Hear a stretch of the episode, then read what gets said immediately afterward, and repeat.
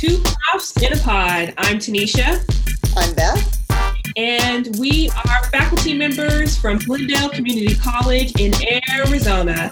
And we are so excited to be here today. Thank you so much for joining us. Thank you so much for listening, where we're actually going to be interviewing someone very special to us. So we're really excited today. And also, you might notice we're I, maybe you can tell from the sound we are recording via zoom today because of yes. We're in the middle of a pandemic.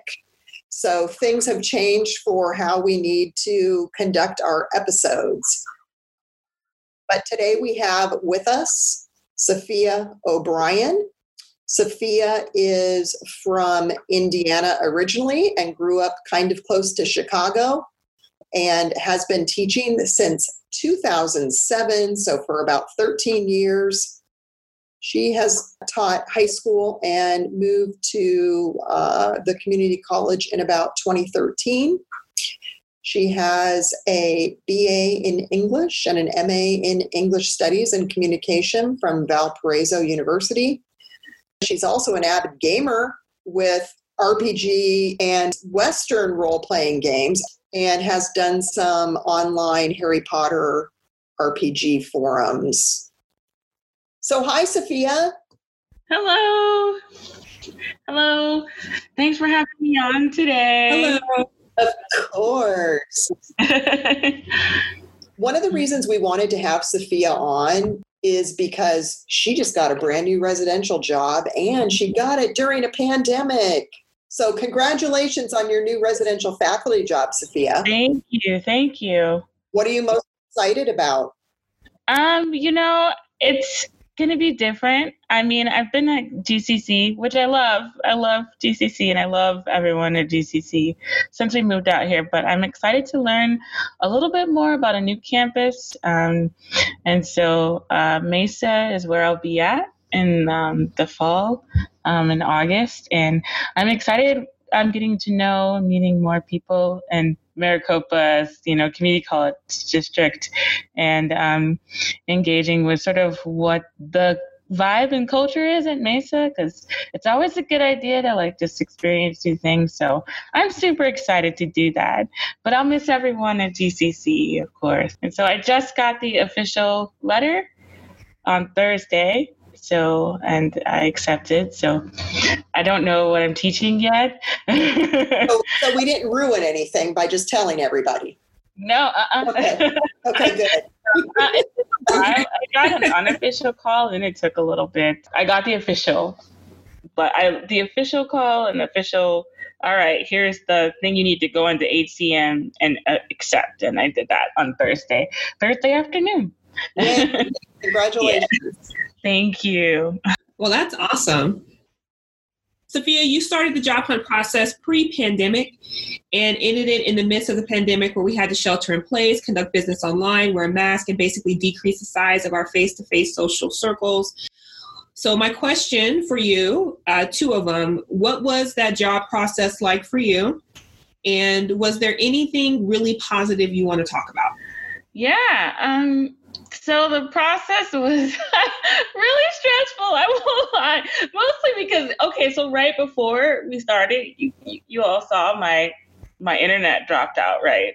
Yeah. Like I lost, dis- completely disconnected. Like this was the, the the trauma of like it wasn't so much during the interview, but during the micro teach process, like that part was terrifying.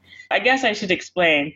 I interviewed, um, I did a micro teach at GCC too. And because Mesa did their micro teach a little different. So, um, what Mesa did was um, I had to record uh, sort of like what I would have done during the micro teach and present it. So there was a little bit less stress for that one because I, if I messed up, if I lost internet, like, or if anything went weird, um, because I use like Screencast um, and things like that, I could edit out. Like, in fact, I had to edit out a phone call because I forgot to mute my phone, and I have the Stranger Things theme, and so it's like, do do do. and I'm like, ah. so there's like this chop in the middle of it of me editing out that phone call. It was my aunt, and I'm like, I can't talk right now. uh, so, so that was that was you know different. In GCC, I had to do the micro teach via Zoom, which was also great, but a little stressful because I was afraid that the internet was going to go wrong. Um, so that process was just the internet stuff was stressful. Um, but I will say the positive experiences are just like different conversations that I got to have um, with two different really uh, great institutions. Like um, I did make it to the final round, I guess. I got to talk with Dr. Terry and Scott and David, and it was just a really fun, great conversation. And I was, you know, really happy just to have made it that far. Um, and it was just really positive having a conversation with all three of them. And then um, at Mesa, that interview was more stressful because I didn't know anyone in that interview. Um, and it, it, was much, there was a lot of people in that one in their administrative uh, uh, the three three faculty members and then like two or three administration members and um, that was a little stressful uh, but it was still great to just get to talking and you know talking about you know things that we were wanting to do and what we were interested in and so that was exciting and both really positive in different ways so that's awesome i don't know if that was too rambling No, not at all. I mean, you you bring up some good points, and I think things that people need to consider now, especially in the times that we're living in. For example, the the stress of not only doing the interview, but also how is my technology going to hold up? Yeah. Um, what could happen? It, do i have a plan if something happens? Like that that that's very stressful. Yeah i had to keep the phone i kept the phone by me just in case i needed to call in really quickly. Um, and then the other thing is i practiced with two uh, friends uh, shout out to karen and renee. I practiced with them a lot with my micro teach for gcc and with interviews but i practiced via google meet right so when we did the Zoom for GCC, there was a moment where yeah, I had to put a link into the chat because it had to uh, treat, treat it like it was um, um, like it was a live online class. Like I wanted the, my students to go to a Genially that I had made, made where they would rearrange something, um, but I couldn't remember where the chat was in Zoom because I was used to doing it in Google Meet. And so there was a moment where I had to like make kind of a joke, like to like fill the discomfort of me, like, where's the chat button? Why can't I remember? It's so easy, I know. And I'm like, because I'd practiced so much with Google Meet and there was that. I mean, those minor things are all things that like all like make it kind of a pain. yeah. Yeah.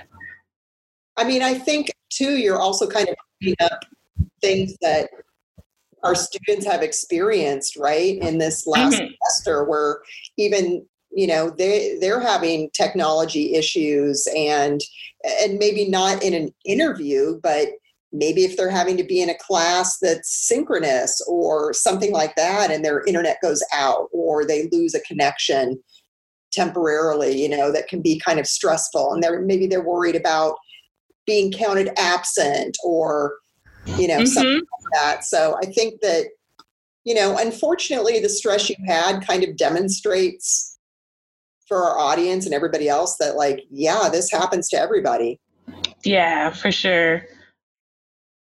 Well i was going to say it kind of brings us to our next question which i wanted to ask you because it's something that i've been contemplating adding like mm-hmm you know, when you consider making your syllabus for this fall, um, you know, are are you thinking of putting any kind of pandemic type statement in your in your syllabus? You know, and and if so, are you like are you simply trying to acknowledge the pandemic? Are you mm-hmm. you know creating any kind of policy surrounding that? Like, what are your thoughts about that so far?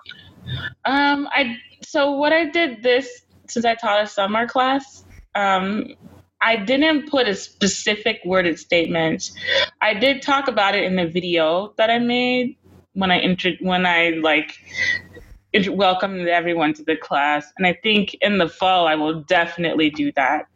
put a definitive statement. And I feel like I wish I'd done that in the summer. I ended up having four students who came down with COVID um, towards the end. I tried to be really flexible, you know, to work with them because they were students who were working really hard and things like that. And I also, so I want to specifically address that, you know, let them know that you can make up work or, um, if it's if we get to like the end of the semester and you've done like 95% of the work and you get sick we can figure out a way to make sure that you don't you know all of those different things to to address. Um, how the different situations that crop up. I also have students who you know were working. Um, one of my students got promoted uh, during it um, during the summer. And so she did take on a lot of hours because she's working in the healthcare field. And then I had a student who was taking care of a sick family member. And and then, you know, so all those different like I feel like um I want people to understand that, you know, it's really hard like to be a student um, when you're working and then you're caring for family members and then you're trying to do these classes and then maybe you didn't sign up for an online class normally but you have to now because there's nothing else you can do. So all of those things like are one giant sort of uh, stressor um, you know and so to be flexible and empathetic um, with students. And I think I definitely want to put that specifically in my statement as a policy and my syllabus versus something that I, I talked about with my students via, you know, sort of like the video I made, because I did talk about those things. Um, in the spring, I had a student who had become the breadwinner um, for her family after all of her family members were laid off. Her mom and dad, she was the only one working and that meant that her her ability to take part in the class was increasingly diminished. And so learning about being flexible i mean you certainly want to be like you want to keep the coursework you know col- you know college level but you also want to be mindful of what students are going through. And that's really important and i think mm-hmm. that's something that yeah is really helpful for our listeners to hear because we do have to consider these things. We have to consider how times have changed. So the policies that we had in the in the past definitely need to, I, I believe, be a little bit more flexible and adaptable to where our students are right now. I agree. so, um, so this brings us to our next question. So, it sounds like, uh, from what you mentioned, one way you're going to be preparing for the semester is making sure you have something in your syllabus pertaining to, like, for example, or acknowledgement of the pandemic. Um, so, my question to you is, what are other ways you're actually preparing for the upcoming semester? Mm-hmm. Um, so one of the also ways I'm thinking of trying to um, find different ways to have students work on assignments.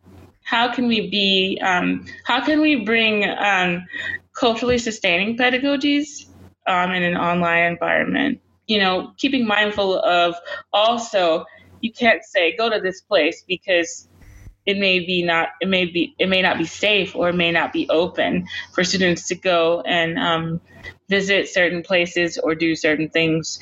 And so I'm trying to be mindful of how do I get students to share their experiences um, in a way that is helpful in an English class, but also uh, supportive of those unique perspectives that they have um, and uh, one that they can share and bring to the course. So that's number one.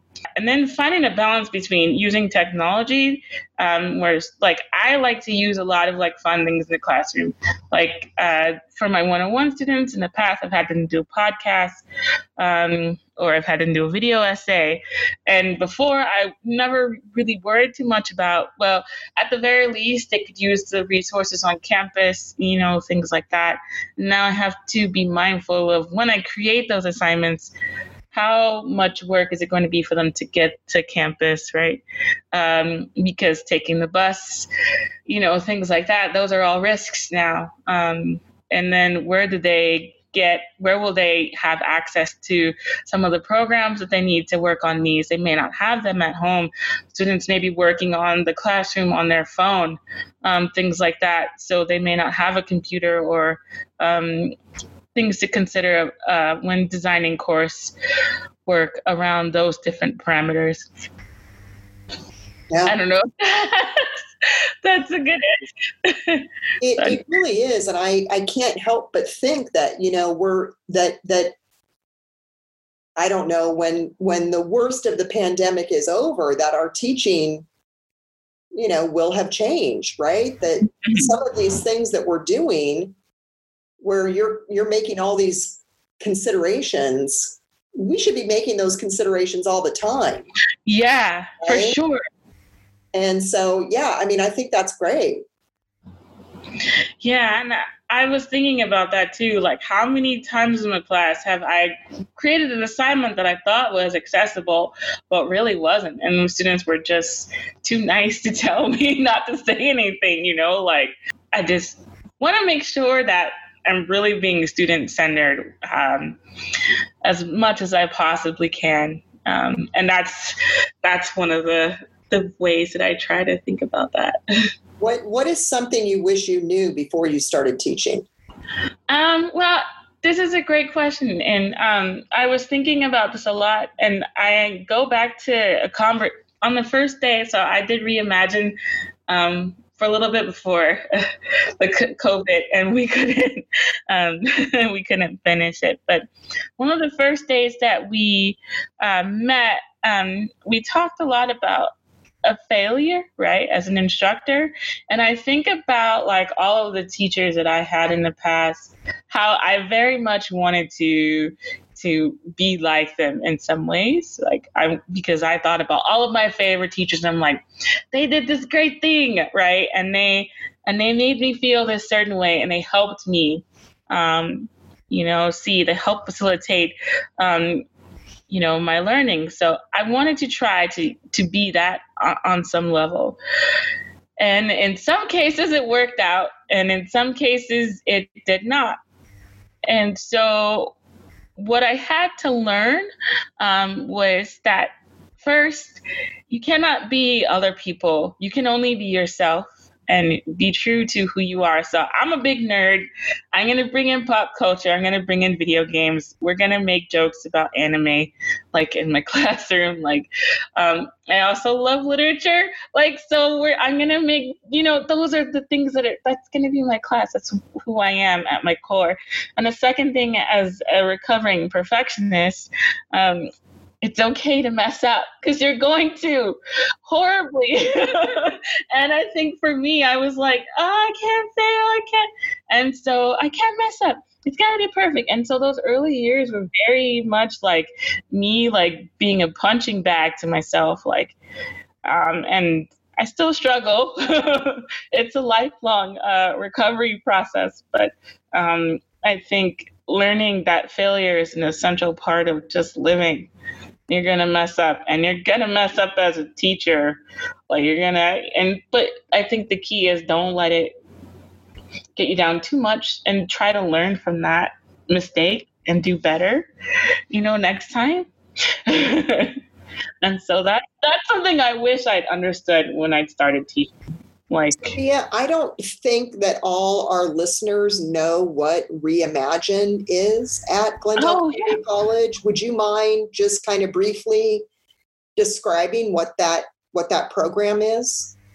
Yeah, so Reimagine is a, a, a program that um, that is facilitated by the wonderful CTLE uh, at GCC. Um, and they, it's all about sort of looking at our courses and um, how and getting us to re- to consider how can we use different um, learning um, learning strategies and things like that to reimagine or redesign or reinvigorate our course to look at different perspectives you know different types of styles from problem-based learning. Uh, thanks tanisha uh, for that unit to project-based learning you know to learning communities all those different um, types and, and, ways that we can um, you know change and and um, also just bring new uh, vision to our course. Um, and also it's also really a great experience because you get to learn about those different strategies but you also get to speak to different people from different departments and learn from them too. So like what's going on in the geology department or math department or communication department or history department or philosophy. And so i get to i got to talk to different faculty um, and um, just get to understand you know what their disciplines are you know doing and what they're doing in the classroom and ways we can either collaborate or learn or share um, with and from each other it was really really cool so if you're thinking about it you should definitely do it when it comes back. And um, if you're an adjunct, uh, I'll say don't be afraid to do it as an adjunct. You should. Um, you know, uh, try to be a part of the cohort. And um, if you're worried about the workload and things like that, uh, I didn't know when I signed up for it. I signed up because I wanted to do it. I wanted to, you know, learn new things, but there is compensation for it too. And so I feel like I know that that may help people who are on the fence because they feel like oh, I can't give up a class to do this. Well, there's compensation for it. Um, so I know a lot of times adjuncts are, you know, as an adjunct myself, as a, I guess, former adjunct, um, I, I think that uh, I would encourage you to do it, to try it. Um, it can be really helpful. All right, thanks. Thanks for explaining that for our listeners, and even doing a little sales pitch there. Yeah, sorry, I didn't mean. I did. I really did love it, so that's why yeah. I. I, no, I think that's great, and um, you know, maybe, maybe Tanisha and I can do an episode one time just on reimagine and and what's kind of happening with that because there's a lot of ways for people to be involved, mm-hmm. and um, it's it's great that you know it, it's open to adjuncts and residential faculty. Yeah. so yeah that's that's awesome. Okay i'm going to take this in a little bit different direction right now. Um, sophia so i'm going to ask you um, what is one of your favorite self-care strategies that you can imagine you're going to be using a lot over the next year? And this is something that tanisha and i have talked about uh, in previous episodes a little bit so yeah. Um, so one of my favorite self care strategies is a video game. and I, I for me, like I there I, I get really relaxed playing video games. Um, it's a calming thing for me. In the school year, I have to cut back on how much I play because I don't have time. But and I'll have less time. But I want to be sure to make some space for that because I'm an introvert. like, you know, like, and I mean, it's been a little bit of an adjustment, even for me, to be sort of at home a lot. Um, even though I tend toward, oh, I'm at my house. you know, I need to gather my energy. Like for me, even a way to do that is for me to do a task. And so I actually shared a video on, I mean, a video, uh, article, I believe it was from Forbes back during like right when we first got the stay at home order about how playing games was good for you because it, even if you were at home and you were working and then you were done with your work, playing a game helped you felt like you were doing something because it was like a task that you could check off on your list. And so there was a psychological reason why it would it's good for you. So that's one of my first like uh, self-care things is to continue playing the games that i love. It gives me social stuff uh, but if i don't want to be social i don't have to. So i just go craft or something and and my character's apartment and like just it gives me a task to do the second thing is not be afraid to eat the dessert when i want to the, the dessert like i i sometimes can be like don't eat the dessert sophia but no eat the dessert when I feel I, stressed. Man, I think that's a that's like, a great strategy. Eat the dessert. dessert. Like have those chocolate. I remember I remember talking with someone like a while ago. Like one thing I never understood was like why people just say, No, I'll pass yeah. on dessert. I'm like, why? Why pass on dessert? Dessert is like one of the chocolate muffins are one of the best parts of it could be the best part of your day, right? Like honestly, like honestly, and I, and I don't think it could, and and I don't think it could just be a strategy. Yeah. I think it could also be like a piece of advice. If like someone asked me, "Hey, you like what what piece of advice that you give for me?" I would say, "Eat dessert." Yeah. Treat yourself and eat dessert. You have the opportunity, which uh, which actually helps me to segue into our next question, which is uh, if you could get advice from any fictional or non-fictional person on teaching, who would you want the advice from? Okay, I got two. my fa- one of my faves, Yoda. Who's my fake? No, oh, I love Yoda. um, I would totally want advice from Yoda. Uh, he's the man, and um, like I mean, like in the sense that he knows he's wise. Um, and I would, you know, want to listen to someone so wise who's lived so long. You know what I mean? Like he's had such a long life, so that experience. Um, so I would pick Yoda. Yeah. Uh, and having to teach so many Jedi, teach, you know, Luke Skywalker, like definitely Yoda. A second choice would be Toni Morrison, um, passed away but I love her. um, she was brilliant and amazing and full of inspiration and wisdom, and um, her writing was so important to me um, when I was, you know, um, an undergrad. So um, I would definitely choose her, and she taught for a while. So I, you know, I would want to hear her teaching experience. Like um, I just really would like to sort of see um, and hear and understand, like, I guess, all of their experience and wisdom about, you know, humanity and living and teaching.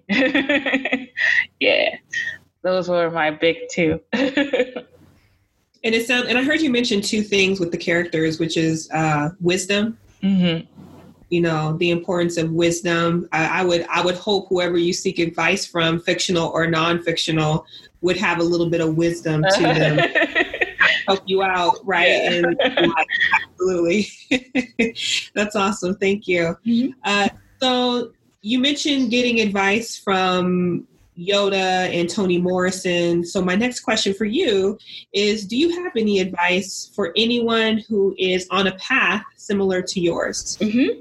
Um, yeah. So if you're looking to maybe, you know, do become full time or become residential or anything like you want to make a change, I would say don't be afraid to ask people for help, advice, uh, things like that. Um, so that's my first uh, set of advice. I had people offer in the past and then I was like, well, I don't want to be a bother, right? I don't want to bother people, you know what I mean? And what I found though is that I that I wasn't bothering them. They wouldn't have offered if they didn't want to help me. And the second is that people want to see you succeed. You know, they want to help you attain your goal. So um, if you don't be afraid to ask for help if that means reaching out to other faculty, like residential faculty in your department um, that you you know have rapport with. Don't be afraid to do that. Um, my second thing is. Uh, or go to the CTLE. Uh, I would not have made it as far without Polly.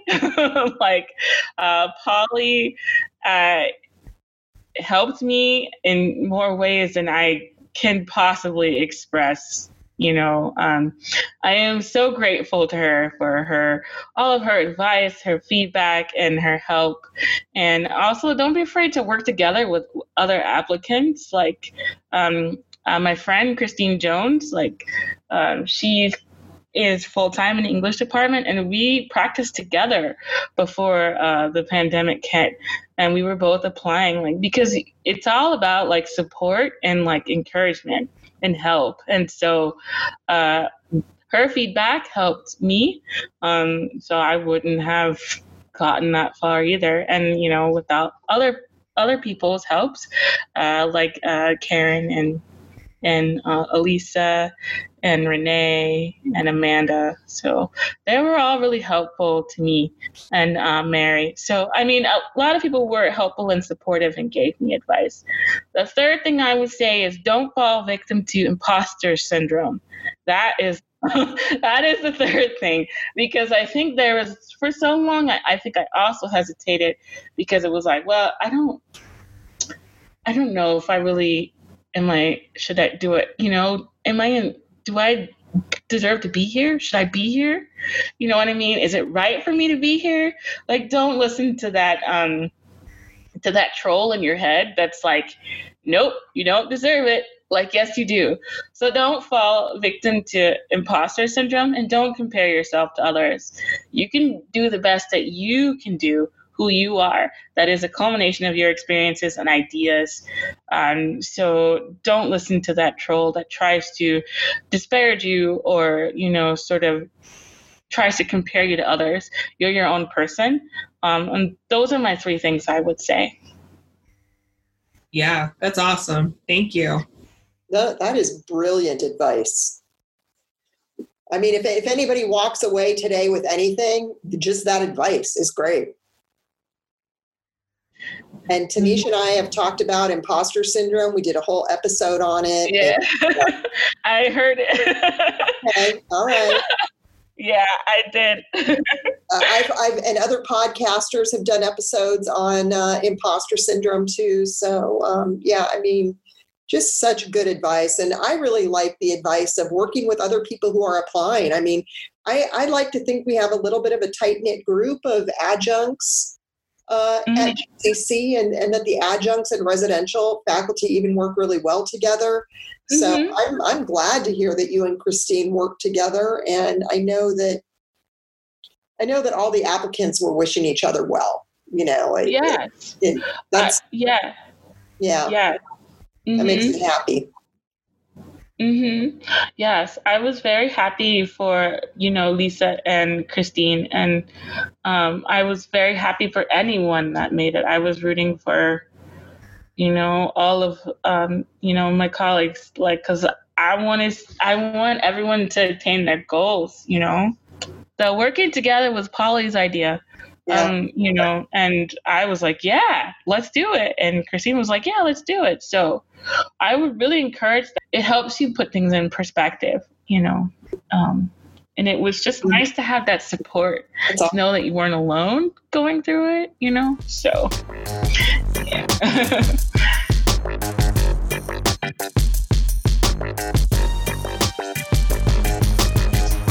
so we have reached a time in uh, our episode where Tanisha and I always get to the end and ask each other what's on our radar, which is basically, you know, like, hey, what's something that's coming up that we're looking forward to? Mm-hmm. Uh, Tanisha and I wanted to include you on that and, and to also include one of our regular segments here on this episode.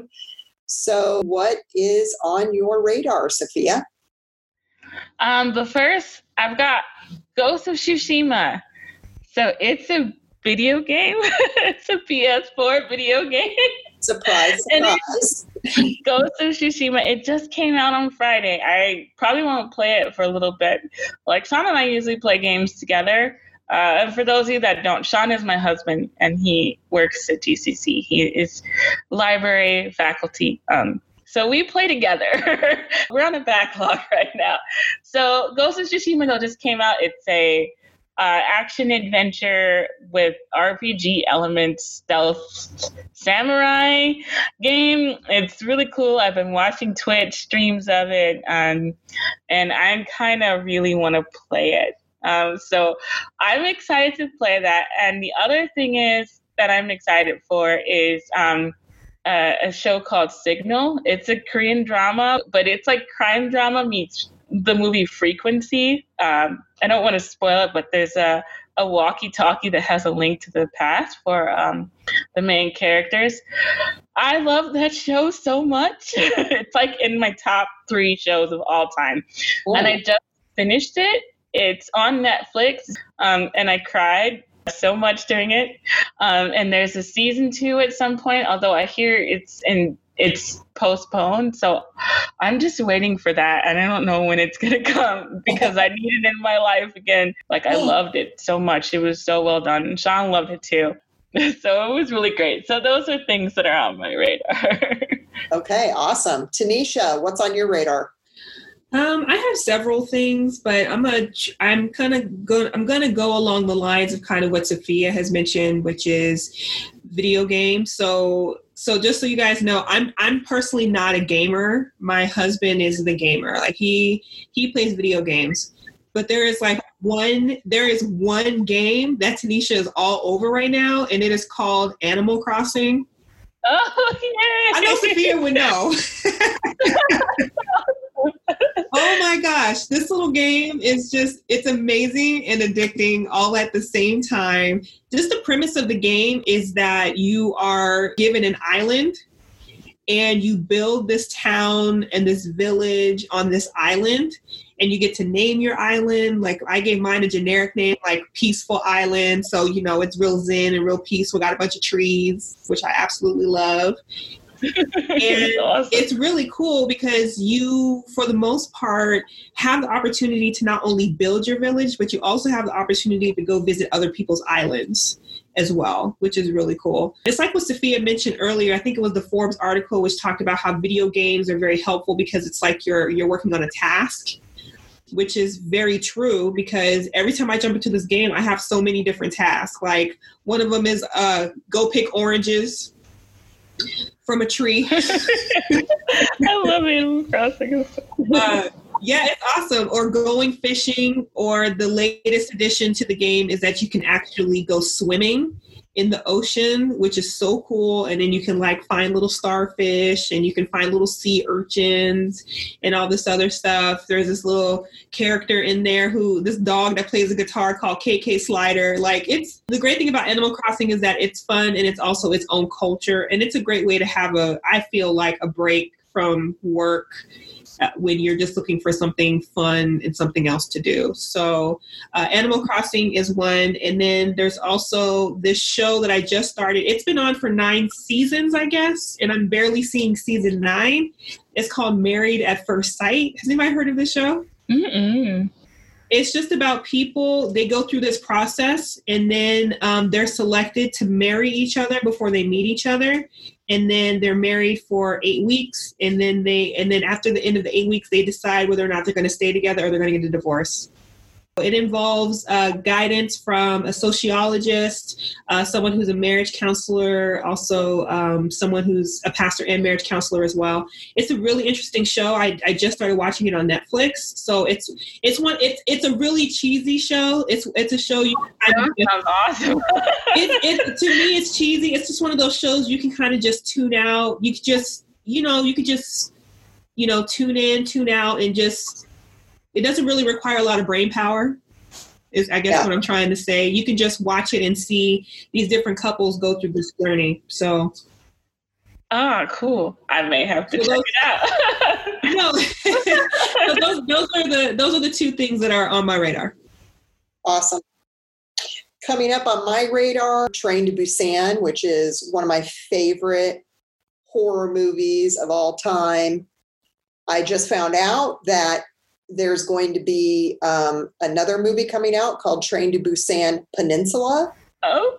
I believe it's the same director, which is um, Yoon Sang Ho.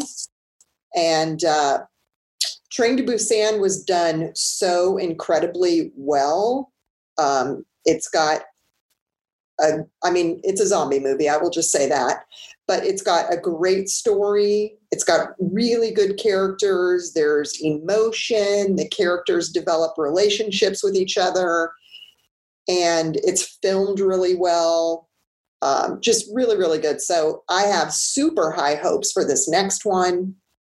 That is what I'm looking forward to. That's what's on my radar. So uh, that's it. Cool. And we want to thank Sophia for being our guest. Oh, yeah. thanks for having me. Thanks for having me. It's been fun talking to you today. And of course, Tanisha and I wish you all the best at Mesa. You're not going to be that far away, so we hope we'll still get to collaborate with you on something. Yeah. um, and see each other at conferences and things like that. So that'll be really cool. And we're just really grateful for you stopping by today and, and chatting with us for a little bit. Yeah, thanks for having me. Well, thank you so much. And thank you to our listeners. Thank you so much for joining us on Two Profs in the Pod. And we're looking forward to having you join us on our next episode. Enjoy yourselves, your time, and your day.